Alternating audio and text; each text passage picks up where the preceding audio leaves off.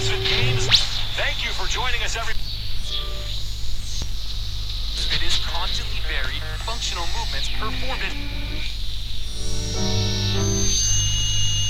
شما شنونده رادیو باکس اولین پادکست تخصصی کراسیت هستید با ما همراه باشید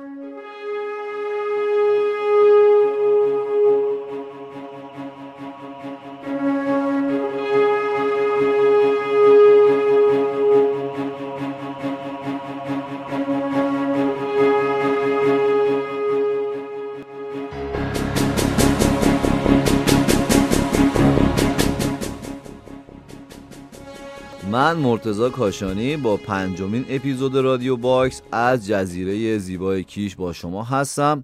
هدف از این پادکست آشنایی شما با ورزش CrossFit و کمک کردن به پیشرفت ورزش CrossFit در ایرانه.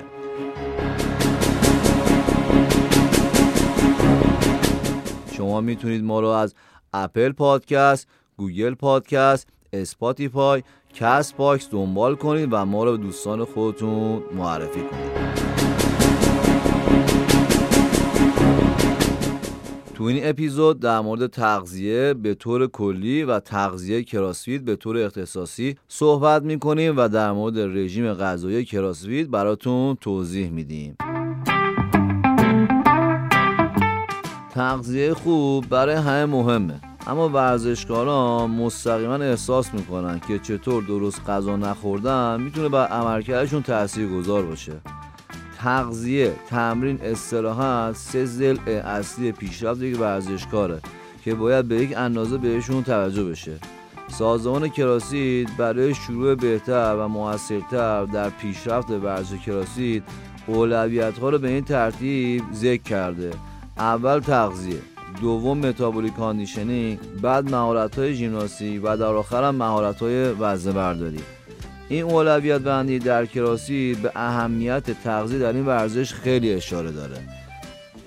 مواد غذایی که ما مصرف می‌کنیم معمولا به دو دسته تقسیم میشن. یکیش درشت مغذی هاست اون یکیش هم ریز مغذی هاست. ریز مغذی ها و درشت مغذی ها هر دو در رژیم غذایی ما اهمیت زیادی دارن و همه ما برای داشتن عملکرد درست و سالم بودن باید از این مواد غذایی درست استفاده کنیم و خوب دریافت کنیم. حالا ریز مغذی ها که خودشون شامل آب و ویتامین و مواد معدنی هستند اینا هم به نوعی آچار فرانسه واکنش و سوخت بدن محسوب میشن و علاوه بر تأمین مواد مورد به روند درست فرآیند بدن هم کمک می‌کنن. جدا از این ریز مغذی ها یه رژیم غذایی مناسب در برگیرنده مواد موسوم به درش مغذیه. درش مغذی ها هم که خودشون سه دستن. کربوهیدرات ها چربی ها و پروتئین ها تأمین و تعادل در مصرف این دسته از مواد غذایی می‌تونه بستری برای حفظ بهبود سلامت و ایمنی در مقابل خیلی از بیماری ها باشه که ریشه در رژیم غذایی و عدم تأمین آنها داره.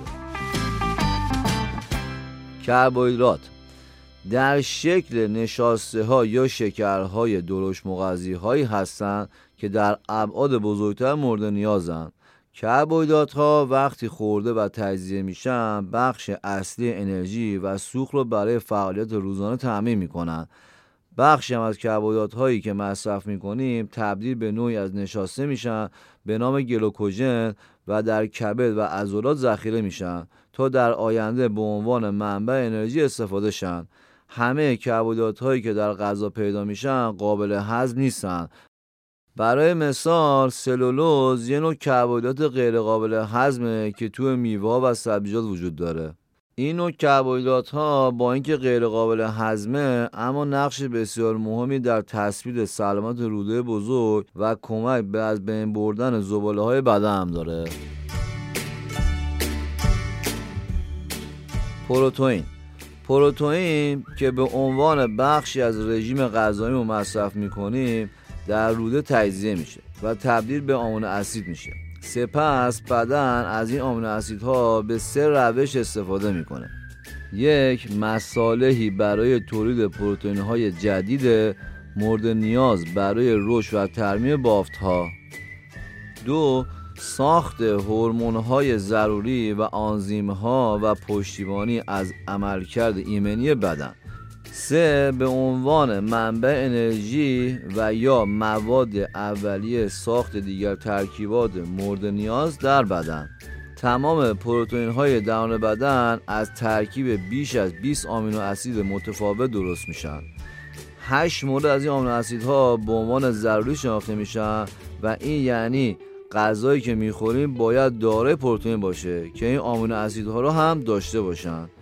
بقیه آمینو اسیدها اگه به واسطه رژیم فراهم نشن می‌تونن توسط کبد سنتز بشن. پروتئین موجود در رژیمی که از منابع حیوانی بیاد دارای تمام آمینو اسیدهای ضروری مورد نیاز بدنه. اما منابع گیاهی پروتئینی چنین ویژگی ندارن. با این حال اگر منابع متنوع پروتئین گیاهی رو مصرف می‌کنید می‌تونید این آمینو اسیدها هم به دست بیارید. پروتئین هم به ساخت بافت جدید کمک می‌کنه و همچنین به عنوان یک منبع انرژی مورد استفاده قرار می‌گیره. اگر در تمرینات مقاومتی شرکت می‌کنید نیاز شما به پروتئین هم بیشتر میشه. چربی با اینکه چربی ها به خاطر بیماری های قلبی و افزایش وزن بدنام شدن اما برخی از اونها در رژیم غذایی باید حضور داشته باشند تا به سلامت بدن کمک کنند توصیه میشه 20 تا 35 درصد از انرژی مورد نیاز در طول روز و چربی ها و روغن ها تامین کنند در حالی که نظارت بر مصرف چربی هم مهمه اما محدود کردن شدید اون در رژیم غذاییتون عاقلانه نیست. چربی اسیدهای چرب ضروری فراهم کرده که بدن شما از اون به عنوان یک منبع انرژی استفاده می‌کنه. به خصوص اگر فعالیت شما بیش از یک ساعت طول بکشه. در واقع چربی می‌تونه تا 75 درصد از انرژی که ورزشکاران استقامتی برای عملکرد هوازی طولانی مدت نیاز دارن رو تأمین کنه. کربوهیدرات ها، پروتئین ها و چربی های سالم سوخت مورد نیاز بدن رو فراهم می‌کنن. کربوهیدرات ها در تنظیم قند خون و سطح گلوکوژن در عضلات شما برای جلوگیری از خستگی عضلانی ضروری و نقش مهمی دارند زمانی که شما مواد غذایی مصرف می‌کنید این مواد در معده تجزیه شده و از طریق روده جذب جریان خون میشن. به طور کلی هر ماده غذایی پس از هضم در معده به سه دورش مغذی تجزیه میشن. کربوهیدرات ها پروتئین ها و چربی ها کربوهیدرات ها که معمولا بخش اعظم مواد خوراکی مصرفی رو تشکیل میدن پس از ورود به معده به مولکول های گلوکوز یا همان قند شکسته شده و از طریق روده جذب جریان خون میشن. بعد از ورود قند به جریان خون بدن با استفاده از یک سری مکانیزم های پیچیده تلاش می‌کنه تا قند خون رو در بازه 70 تا 140 میلی گرم در دسیلیت کنترل کنه و مهمترین ابزار بدن برای اعمال این کنترل هورمون انسولینه. انسولین دو نقش بسیار مهم در بدن داره. یک اکثرا سلول های بدن قادر به دریافت مستقیم مولکول های قند از جریان خون نیستن و برای ورود اونها به درون سلول و استفاده به عنوان منبع انرژی به انسولین نیازه. دو کمک به بدن برای ذخیره قند اضافی به صورت گلوکوژن در کبده. به این صورت که پس از مصرف غذا که معمولا به یک باره میزان قند زیادی وارد جریان خون میشه انسولین به بدن کمک می‌کنه تا حدود دو سوم قند دریافت شده به شکل گلوکوژن در کبد ذخیره بشه و در مواقع گرسنگی به تدریج وارد جریان خون بشه. پس با خوردن کربوهیدرات ها ترشح انسولین به صورت قابل توجهی بالا میره.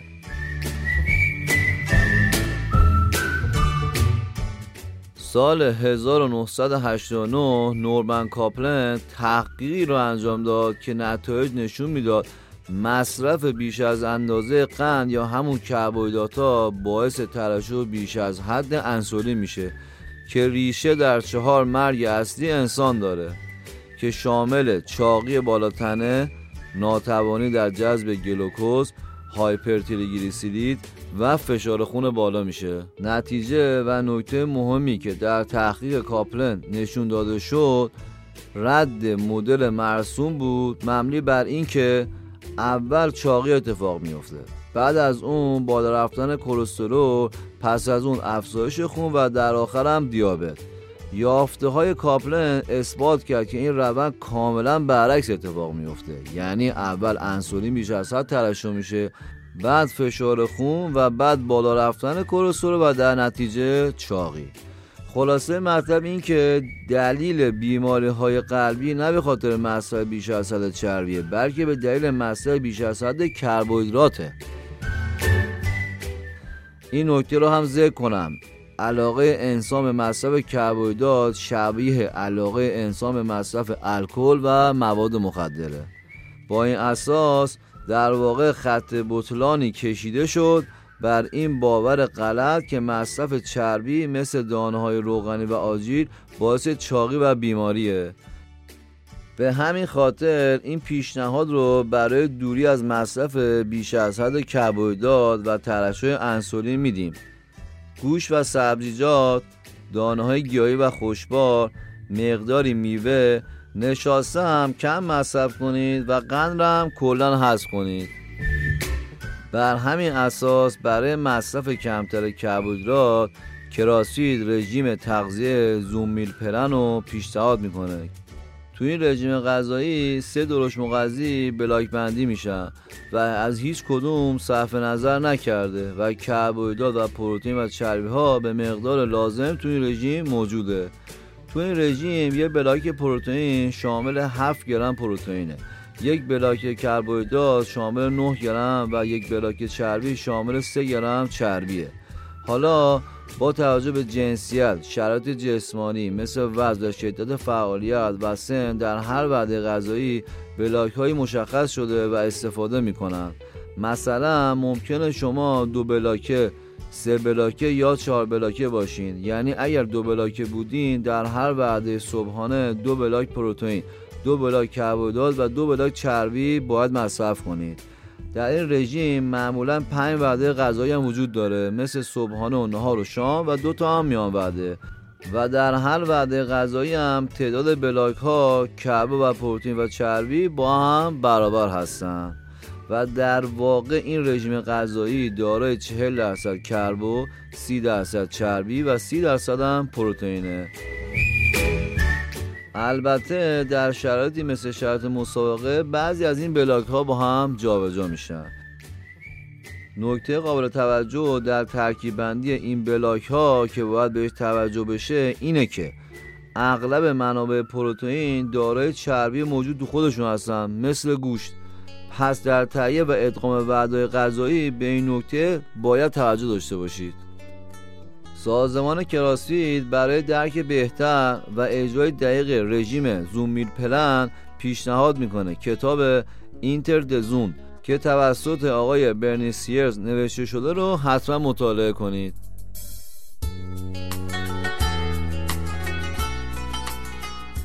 ممنونم که شنونده پنجمین اپیزود از پادکست تخصصی کراسفیت بودید. لطفا نظراتتون رو برای ما کامنت کنید و ما رو به دوستان خودتون معرفی کنید.